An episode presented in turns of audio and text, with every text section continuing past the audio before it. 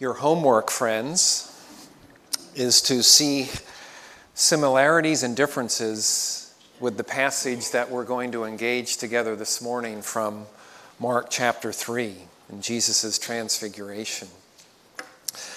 Amazing things happen on mountains as you read through the pages of Scripture.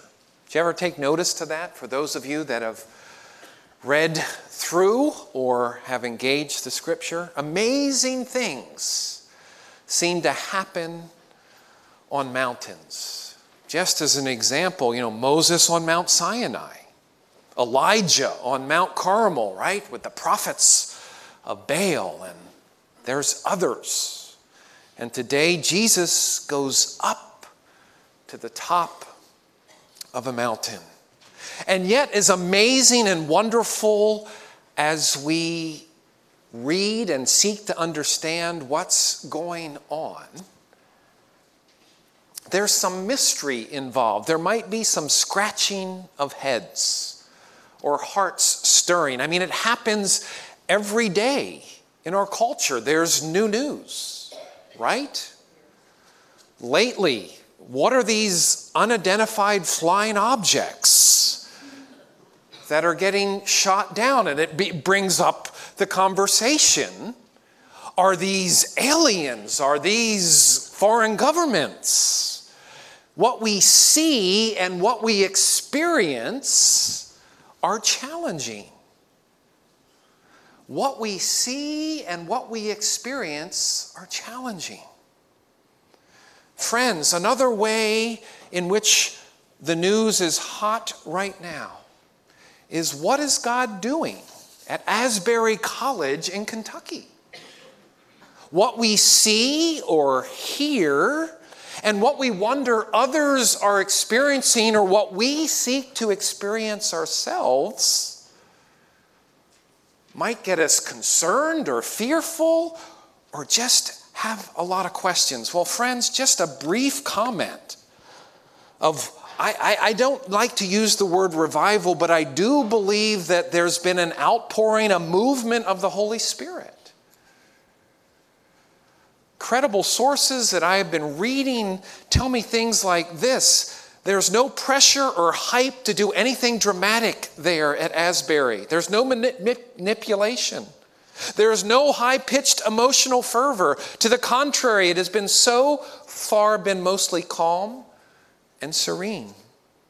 The mix of hope and joy and peace is indescribably strong and indeed almost palpable.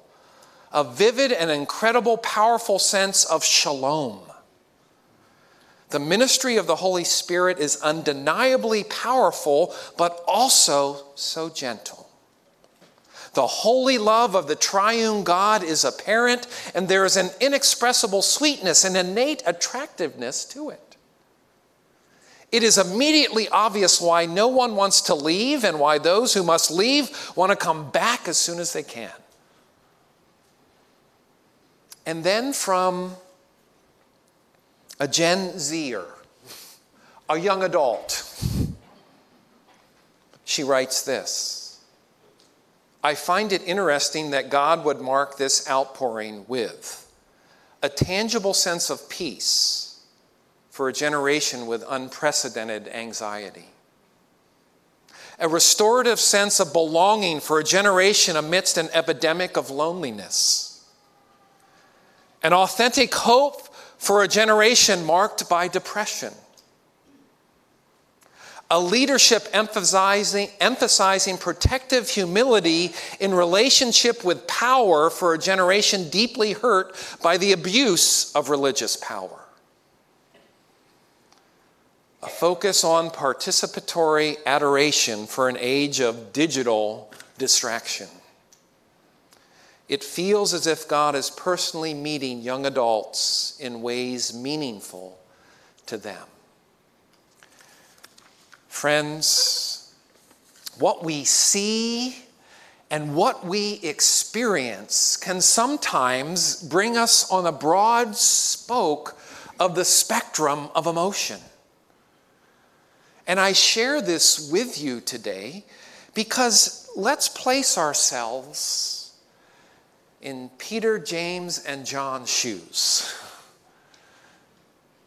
What they saw on that mountain with Jesus being transfigured and what they experienced had to blow them away.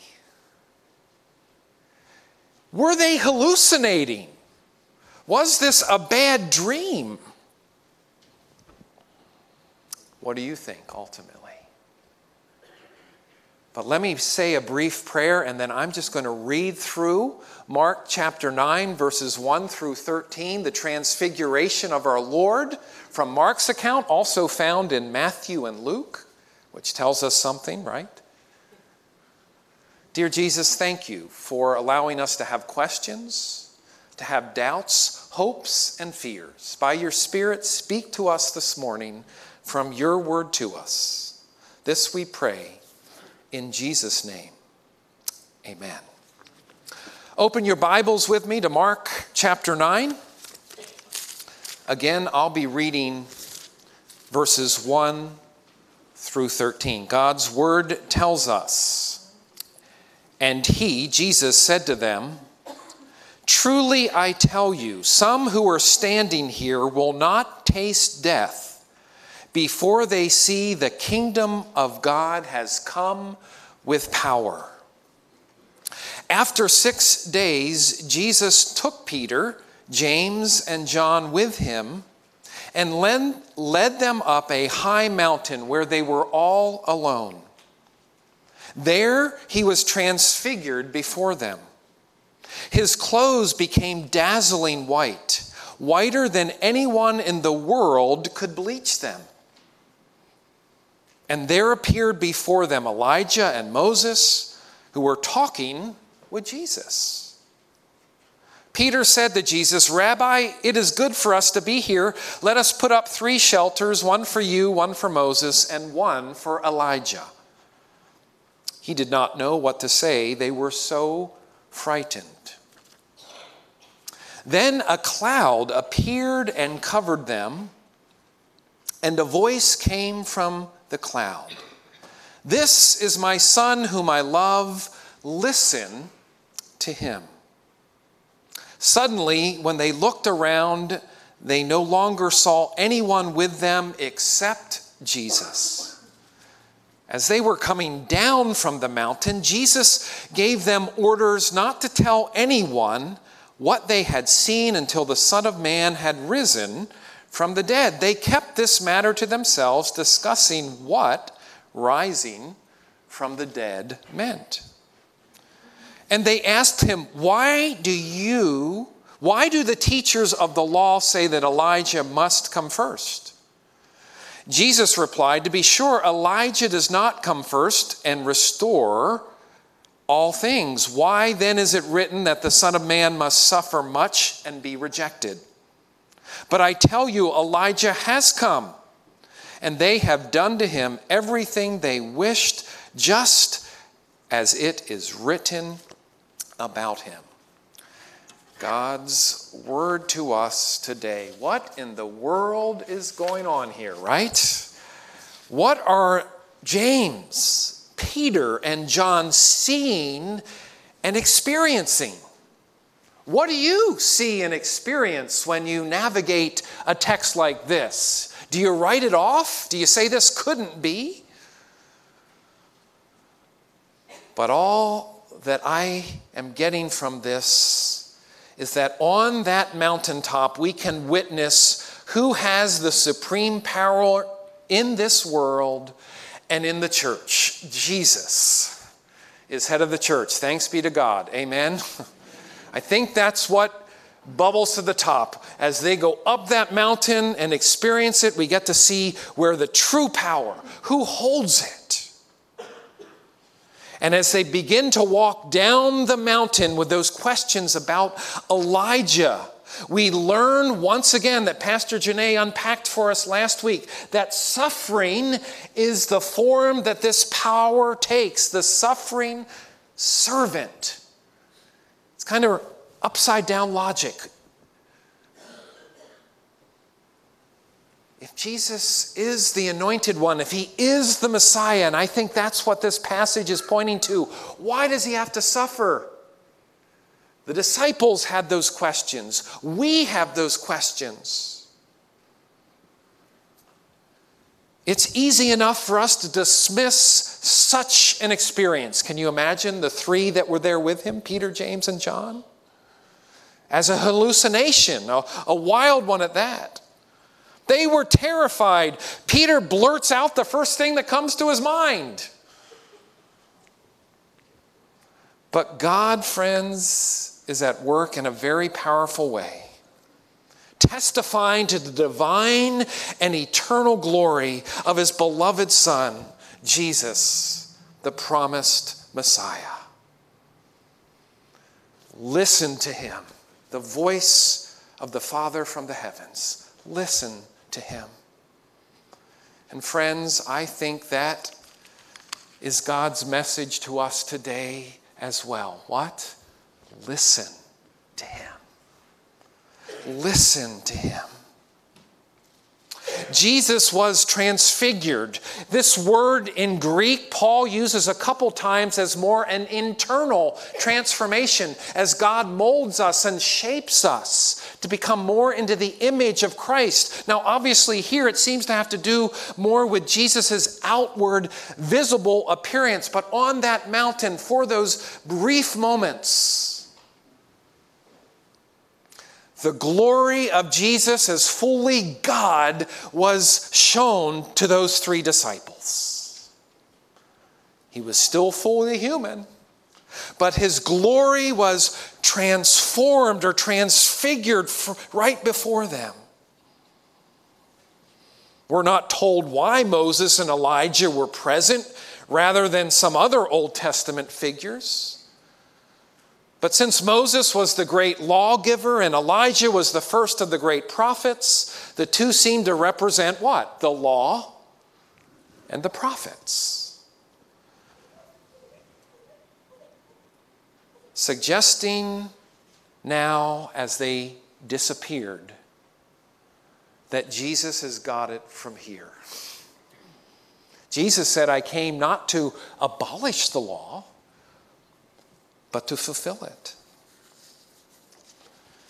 And then there's that cloud, the Shekinah glory cloud, where the presence of God dwelled, and the voice from heaven once again spoke to who the Son of God is and was. But what, what is new here, friends, in this time when the voice speaks is what? Those three words listen to him. Say it with me. Listen to him. I have a couple slides that Lucas is going to put up for me. Let's see. Is that the. There we go. That's the first time in the Gospel of Mark. And a voice came from heaven what? You are my son, whom I love. With you I am well pleased. God is speaking directly to Jesus. Let's go to the next slide. Almost the same thing. Then a cloud appeared and covered them, and a voice came from the cloud This is my son, whom I love. What's the addition? Listen, to him. It's about Jesus. God the Father is reaffirming that this is his beloved son, whom he loves so much. And now there's more a command added onto the end, isn't there? Listen to him. Listen to him. Next slide, I want to take you back to Deuteronomy 18 15, where Moses says, The Lord your God will raise up for you a prophet like me from among you, from your fellow Israelites. You must what? Listen to him. And God fulfilled that prophecy, that promise from the mouth of Moses right here on the Mount of Transfiguration. The voice of baptism from the Father and the voice from the mountaintop. Dale, Dr. Dale Bruner says this. I think it's a powerful quote. What does this twice repeated voice mean? It means that the single most important fact that God wants the church and the world to know, barring none, is that all we have is all that we have in Jesus of Nazareth. Jesus is everything, friends. It's Jesus alone. What happens to Moses and Elijah? They fade away. They fade away. At the center of the transfiguration is the voice's great declaration of who Jesus is the God, God the Father, and who he should be to us.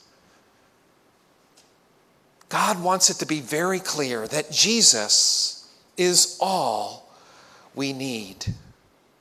Now that this messianic figure has been raised up, he is Jesus, and the duty of Peter in this text, as well as others, is to be quiet and listen to what Jesus has to say. Is that what Peter does? I love Peter. I love Peter. Could anything be more relevant today? We sometimes hear people say in a crisis situation, don't just stand there, do something. How many times Jean and I trying to manage at times four kids. Don't just stand there, do something. I'll never forget, we've been on the adoption journey with all four of our kids. And Nicole is our oldest, and we'll never forget waiting. It was in the days of the beepers, before we had a cell phone. Remember beepers, pagers? We, we got paged as we were driving on Route 19 in Pittsburgh, Pennsylvania. We pulled at the next gas station. It was a BP. You can tell I never forget these details. Went to a thing called a payphone. Do you remember payphones? We dialed the, the, the, number and we got a hold of Michelle, the birth mother, and, and Jean said something like, Well, what do you want? She was in labor. And Michelle, and Jean said, What do you want us to do now? And Michelle basically said, I guess get on a plane and get here. Don't just stand there, do something. but one sharp theologian I read says this when he is thinking about the truths of God revealed in Scripture, he puts it this way Don't just do something, stand there. Be still. And I think Peter, in all honesty, just gives us a great example to learn from. When we're in the presence of God, when we take those moments to pray and, and, and do our Bible reading, some of you are involved in the cover to cover reading right here at Good Shepherd in 2023. Just, just stand there and be still. You don't have to do anything. A lot of people think that, that Peter and Mark were very close, the writer of this gospel, and I think that's why Peter put in parent or Peter had Mark put in parentheses. The reason why I blurted out, build the three shelters, was we didn't know what else to do. We were terrified. I think Peter wanted Mark to put that in there, just so you know. I learned from this, but we were terrified at the time by what we see and what we experience in this world, spiritual or not, at times can get us terrified. May we seek God's guidance and His help. So they're on the mountain. Jesus is Lord. Jesus is head of the church. All power and that Shekinah glory was demonstrated to Peter, James, and John. And then it's time to come down off of that mountaintop experience, right? And on that way down the mountain, questions about Elijah.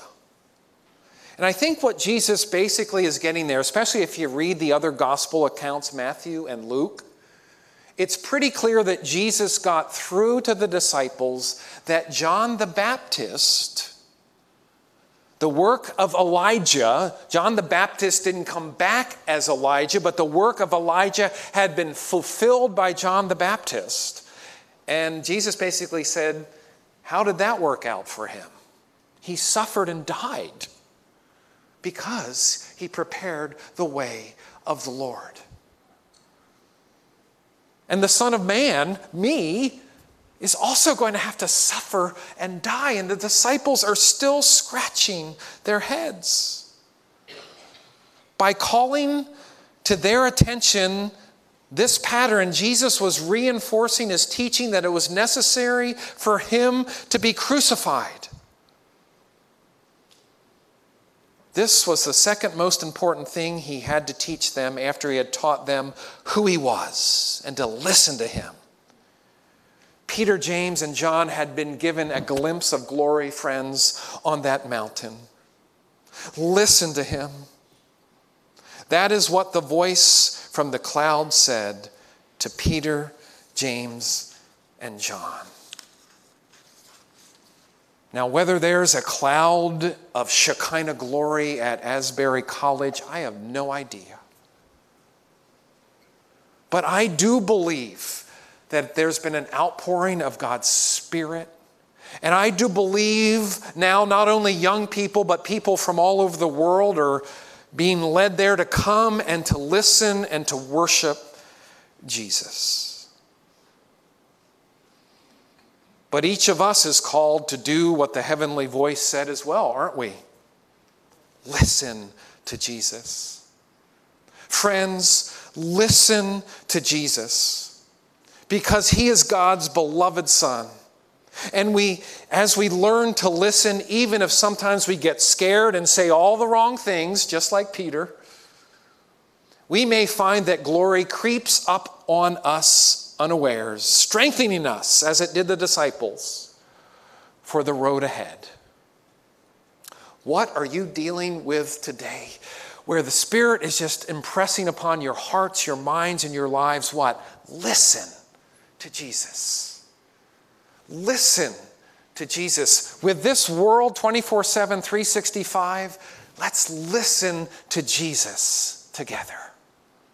We may not be uh, able to explain unidentified flying objects or fully understand what's going on at places now like Asbury College. But I think God is calling, especially His church, to begin to listen in a deeper, more profound way to Jesus, to the true Messiah, the anointed one. And yet, Jesus begins to reinforce, and he's going to reinforce it again next week, that the way of following me is to suffer, is to put others' needs ahead of yours. And sometimes that is costly and it's hard. But as we listen to Jesus, friends, may He continue to guide and direct us. You know, Peter later wrote, and I want to put these verses from 2 Peter up on the screen right now because Peter later wrote about his experience on the mountain. And so it's footnote, it's scripture footnoting scripture from 2 Peter. We did not follow cleverly devised myths when we made known to you the power and the coming of our Lord Jesus Christ, but we had been eyewitnesses of his majesty. For he received honor and glory from God the Father when that voice was conveyed to him by the majestic glory, saying, This is my Son, my beloved, with whom I am well pleased. We ourselves heard this voice from heaven while we were with him on the holy mountain. It, that experience, as Peter was trying to further process what he saw and experienced, he had to capture it and God captured it in Scripture for us that Jesus is Lord. He's the only Lord. And He is all powerful. And yet, that power, friends, is the one that lives itself out as a suffering servant. How will you listen to Jesus this week? Let us pray. Lord Jesus, we give you thanks and praise for what you are up to in this world and in our own families and in our personal lives. Thank you, Lord, that you promise to never leave us nor forsake us. I pray, Lord, that you would help us to continue to learn to listen to you not only with our, our ears, but also with our hearts. As we continue to see and experience you at work in this world in miraculous and yet mysterious ways, may we know that you are on the throne, that you are head of your church, near and far, big and small, that you are stirring in the hearts of Christians in this world. Continue to give us eyes to see and ears to hear what you have to say to us this day and every day that you give us. And we pray this in your wonderful and powerful name. Amen.